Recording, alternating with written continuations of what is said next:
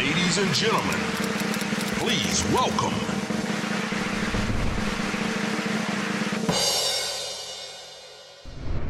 Καλώς όρισες, Αλέξανδρε. Καλώς σας βρήκα, βρε παιδιά.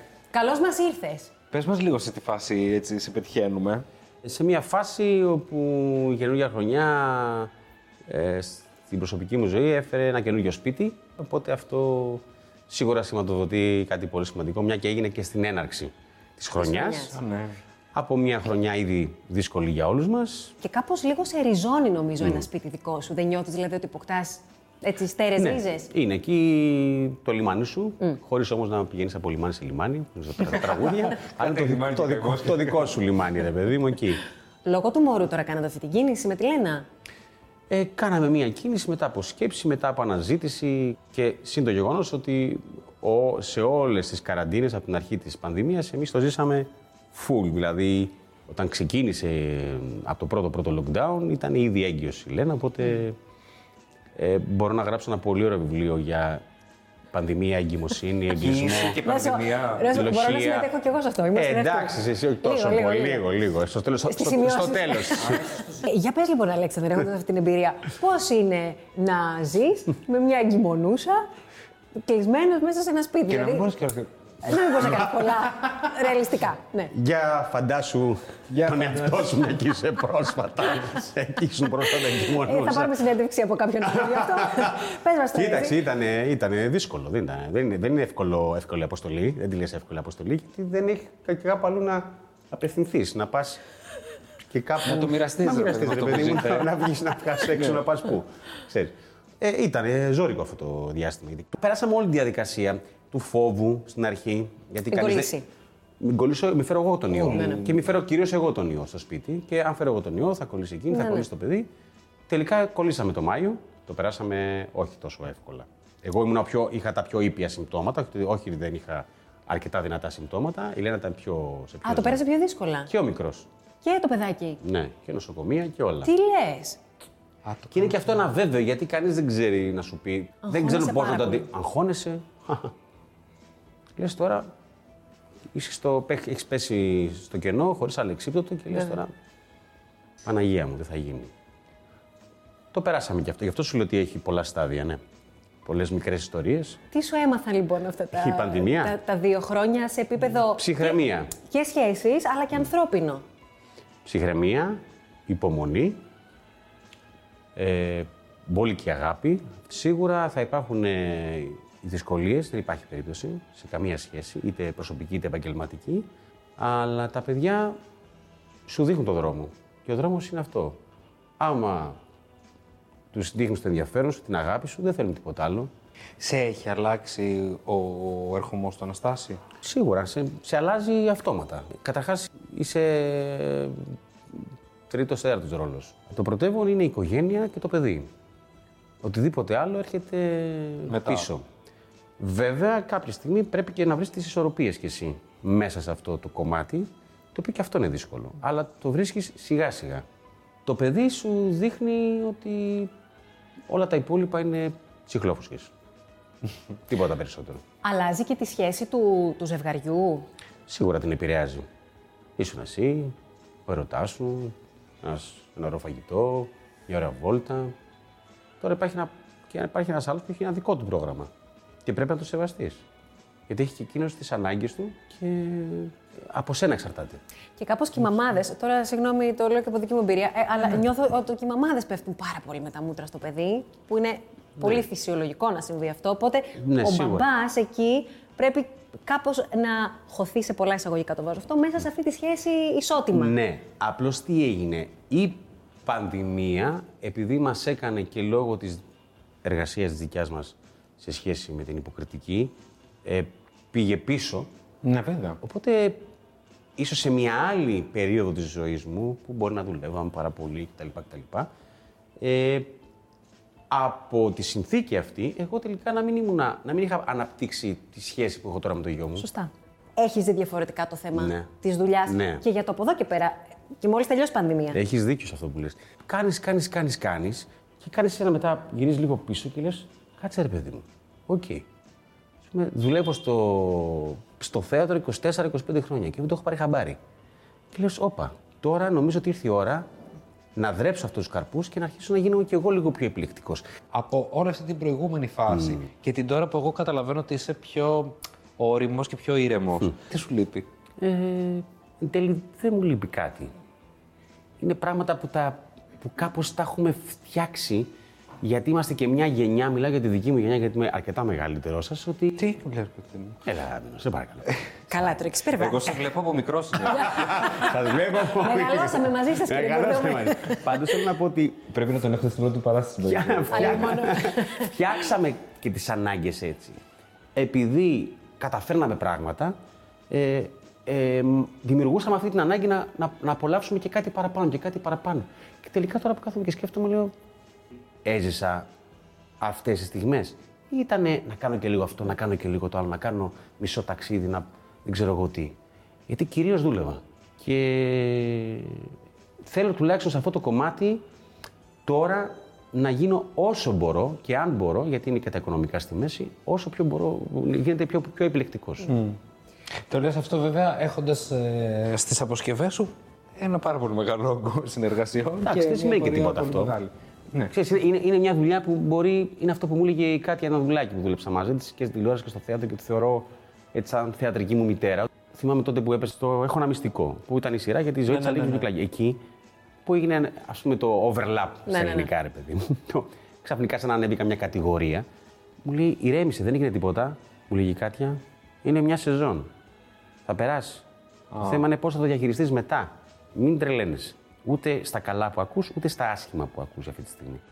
Εκείνη η σειρά ήταν. ε, τι να πω, από τις, ε, από, τη, από τις περιπτώσεις μυθοπλασίας που είχαν πέσει να σας φάνε όλους όσους ναι, συμμετείχαν. Ήταν και μια. τη δουλειά. Ναι, όχι, μου Όλοι, ήταν, όλοι, ναι, όλοι. ναι, ήταν Όσοι και μια συμμετείχαν. περίοδος που υπήρχαν αυτές οι εκπομπές που Ναι, ναι. τα πάνελ ήταν, Χριστουγεννές. ήταν πάρα πολύ ισχυρά και έβγαινε ο καθένας και μιλούσε και έλεγε και έλεγε.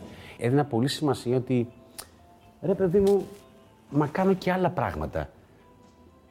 Δεν είναι ότι παίζω μόνο στην τηλεόραση. Και έλεγα τόσο δύσκολο είναι αυτό να, να το αντιληφθούν οι άνθρωποι της δουλειάς. Και πάντα με στεναχωρούσε αυτό. Πάντα ε- επιζητούσα την ανταμοιβή από ανθρώπους που, που θεωρούσα ότι θα με ανεβάσουν από, καλ- από κάποιους κριτικούς του θεάτρου ή, ή ας πούμε θυμάμαι όταν έκαναμε την ταινία με τον Κώστα Γαβρά που πήρα σοριδών κακές κριτικές, έτσι, απανωτές πολύ ωραίες κακές κριτικές, μία πίσω από την άλλη. Αυτό είναι ένα κομμάτι το οποίο με ενοχλούσε παλιότερα. Ίσως είχε να κάνει και με την ηλικία μου. Δεν είχα οριμάσει τόσο πολύ. Θεωρώ τώρα ότι δεν θα κάτσω να αναλωθώ γιατί δεν μου είπε κάτι καλό όχι ο άνθρωπος ή περιμένω από έναν άλλο τρίτο ή από έναν ε, ε, γκουρού της τέχνης μας να, μου- να με επιβραβεύσει. Όχι.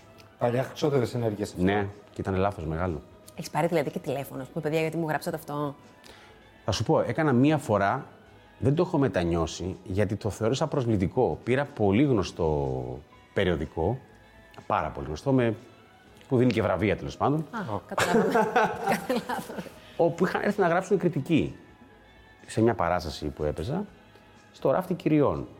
Ήταν ένα έργο που το οποίο είναι από αυτά τα έργα του Φεϊντό που έχει, είναι προσωποκεντρικά. Είναι ένας ήρωας που γύρω από αυτόν συμβαίνουν όλα αυτά.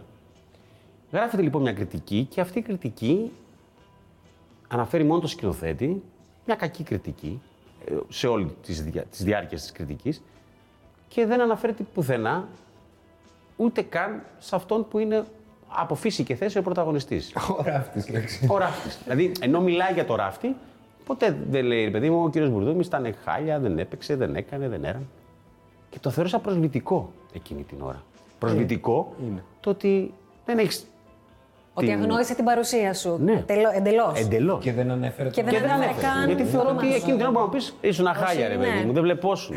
Σου έχει τύχει ποτέ να είσαι σε παράσταση που ο συμπέκτη σου, ο Mm. πρωταγωνιστής, ο θειασάρχης, δεν ξέρω, να έχει περίεργη ας πούμε, συμπεριφορά; Μου έχουν τύχει πολλά. Δεν μου έχουν τύχει extreme καταστάσεις, πρέπει να πω, αλλά μου έχει τύχει πιτσιρικάς, ας πούμε, να παίζω με έναν πολύ γνωστό πρωταγωνιστή στο κρατικό θέατρο κιόλας. Όπου υπήρχε αυτό το θεατρικό bullying του παλιού με το νέο. Κομικό. Κομικός. Τι σημαίνει bullying στη σκηνή, για πες μας πρακτικά. Ότι δεν σε αφήνω να υπάρχεις πάνω στη σκηνή.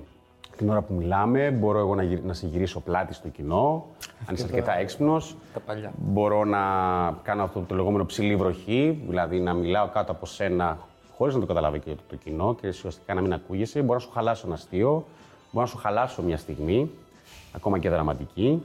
Βλέπω όμως ότι και τα νέα παιδιά, οι νέοι άνθρωποι αρχίζουν και μιλάνε. Αρχίζουν με αφορμή το bullying τώρα λέμε, το θεατρικό, αρχίζουν και μιλάνε στη ζωή τους. Αρχίζουν και εκφράζονται. Αρχίζουν και λένε, ξέρεις, αυτό που κάνεις με πειράζει. Στις προσωπικές σχέσεις, στις επαγγελματικές σχέσεις. Ε, και με αφορμή και όλο αυτό το Me Too, το, το, κίνημα, το κίνημα Me Too, νομίζω ότι αρχίζει ο κόσμος και Μιλάει. σε μια κοινωνία που μάλλον αρχίζει και ανοίγει τα αυτιά της. Εσύ σε αυτό το διάστημα του MeToo υπήρξες πολύ ενεργός. Πρώτον γιατί ε, ενεπλάκη η Λένα, η γυναίκα σου, Ναι, ναι. μέσα σε αυτή την ιστορία, κάνοντας καταγγελία. Βέβαια. Ε, οπότε το ζούσες και μέσα στο σπίτι σου, αλλά υπερασπίστηκες συνολικά ανθρώπους που βρέθηκαν σε αδύναμη θέση. Έχοντας πάρει λίγο χρόνο από τα γεγονότα, πώς τη βλέπεις την κατάσταση και εσύ τι έκανες για να σταθείς σε ένα από τα θύματα, όπως είναι η γυναίκα Ναι. σου; Το πήρα πατριωτικά. Μπορεί ίσως και να υπηρέβαλα. Ενώ ε, σαν με τη θέρμη μου μπορεί να ήμουν ίσως ε, παραπάνω δυναμικός. Είσαι παρορμητικό. Ναι, παρορμητικός. Ε, μπορείς ίσως να και κανένα δύο φορές να χάσα και το δίκαιο μου που λένε.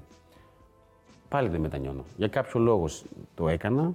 Γιατί η ουσία ήταν να ακουστούν αυτοί οι άνθρωποι. Ε, πόσο μάλλον όταν ε, μέσα σε όλη αυτή την ιστορία ήταν και η γυναίκα μου. Και ίσως αυτό που πάλι κάπως το σκεφτόμουν ότι θα ήθελα μ, μεγαλύτερη στήριξη από το συνάφι μας. Ένιωσα τότε, αλλά και αργότερα, ότι ακουγόταν πολύ περισσότερο οι φωνές των ανθρώπων που με έναν τρόπο, τώρα πώς να το πω κομψά, ε, κάπως θέλαν να μετακινήσουν την εικόνα στο κομμάτι των θητών. Άθελά τους, ηθελημένα, κανείς δεν ξέρει τις προθέσεις. Τι περίμενες σαν αντιμετώπιση από Έλα, ναι, τους... ε, περίμενε. Ε, δεν το εννοούσα έτσι. Σήκωσα σαν πασιονάρια εγώ κάτι, το νομίζοντας ότι ζω... Ε, τι, τι θα ή, ήθελες μάλλον, πώς θα ήθελες; Θα ήθελα να, να ακουστούν ειδικά ε, της δικής μου γενιάς οι άνθρωποι να βγουν πιο δυνατά. Αλλά διαπιστώναμε κάθε μέρα και με τη Λένα και ακόμα το διαπιστώνουμε, ειδικά η Λένα που είναι ένα θύμα αυτής της υπόθεσης, πόσο έχει βοηθήσει τόσο κόσμο. Το να βγουν άνθρωποι πετυχημένοι και με ρίσκο να βγουν επώνυμα και να μιλήσουμε. Και ίσως το πήρα λίγο πατριωτικά παραπάνω, λέγοντας ότι ναι, υπάρχει και μια άλλη φωνή. Ας μιλήσουμε επιτέλους για τα θύματα. Είναι η ώρα. Δεν είναι η ώρα να, να μιλήσουμε και να μας πούνε για τους θύτες. Έχεις σκεφτεί αν ο δικός σου άνθρωπος δεν ήταν το θύμα και ήταν ο θήτης. Ναι. Πώς θα είχες αντιδράσει; Νομίζω ότι θα, θα αντιδρούσα κάθετα επίσης. Θα έπαιρνα θέση και θα έλεγα τι ξέρεις. Είσαι φίλος μου, ε, είσαι η γυναίκα μου, είσαι ο σύντροφός μου, δεν ξέρω εγώ τι είσαι. Αλλά αυτό δεν το επιτρέπω. Ως εδώ. Ενώ αν Θέλω θα, να πω ότι- Θα στήριζε, δεν θα προσπαθούσε να στηρίξεις. Θα στηρίξω τον άνθρωπο με τον οποίο και δεν θα καλυφθώ πίσω από το γεγονός ότι όχι, δεν ήμουν ποτέ φίλος ή όχι, δεν ήμουν ποτέ ε, αυτός που είναι κοντά. αυτός ο κοντά τελικά. Όχι, αυτό δεν θα το έλεγα ποτέ. Θα έλεγα ναι, αλλά ως εδώ. Έχει αποδειχτεί αυτό το πράγμα ή θα αποδειχτεί, είσαι εκεί, τότε είμαι απέναντι. Δεν θα ήθελα να θολώσω τα νερά. Να μην μιλήσεις δηλαδή για ανθρώπους με σκοτάδια. Τελειώσαν τα σκοτάδια. Οι δικαιολογίες. Φτάνει με τα σκοτάδια των καλλιτεχνών. Εσύ όμως βρέθηκες, Αλέξανδρε, σε μια πολύ δύσκολη θέση συνεργασίας Ναι. επαγγελματικής με τον άνθρωπο που η γυναίκα σου κατηγορούσε. Ναι, ναι. ε, έχει καταγγείλει. Δύσκολο. Δύσκολο. Ναι, ναι, ναι. Έχεις περάσει δύο χρονάκια, ε, ωραία, Ωραία. δυνατά. ναι, δυνατά. Αλλά θέλω να πιστεύω ότι μέσα μου είμαι καλά.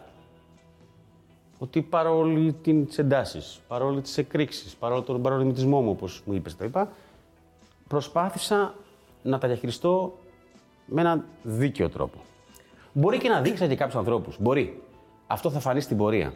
Αλλά από ό,τι βλέπω, οι περισσότεροι άνθρωποι που μιλήσανε για, αυ- για αυτές όλες τις περιπτώσεις που συζητάμε ξανά και ξανά, όταν είπανε κάτι, δεν άκουσα ποτέ από αυτούς ότι, ξέρεις, μάλλον αυτό που είπα δεν ήταν πολύ σωστό. Αυτό ίσως με έχει πειράξει ακόμα περισσότερο. Μια γυναίκα που το έχει περάσει αυτό, εμ, πώς, πώς μπορείς να, να σταθείς δίπλα της συντροφικά σε όλες αυτές τις δύσκολες, φαντάζομαι, ε, καταστάσεις που έρχονται μέσα σε όλο αυτό το διάστημα; Τι μπορείς να κάνεις δηλαδή για να τη βοηθήσεις; Και δεν το λέω μόνο για τη δική σας την περίπτωση, Ναι, ναι. το λέω για όλους τους ανθρώπους που είναι δίπλα σε θύματα. Έτσι. Ποια είναι η σωστή στάση; Να τους στηρίξουμε. Να είσαι εκεί, ψυχολογικά, συναισθηματικά, πρακτικά. Θέλει μεγάλη στήριξη και υπομονή. Και αν θέλεις, αυτός ήταν και ο λόγος που είπα ότι ναι, θα προχωρήσεις. Δηλαδή, ούτε καν τέθηκε θέμα συζήτησης τι θα γίνει. Ε, και όλες, όλα τα κορίτσια που στη στη συγκεκριμένη περίπτωση βγήκανε, είχαν ένα κόστος. Γυναίκες με οικογένεια. Φυσικά. Δηλαδή είναι πολύ συγκινητικό το ότι η Λένα ε, έκανε μία πράξη που είναι, πώς να το πω, Γενναία. για το γιο της, Είναι γενναία. γιατί, πώς να το πω, ε, αύριο μεθαύριο θα τα διαβάζει. Θα πει, μπράβο ρε μάνα. Έχεις δίκιο. Αυτό.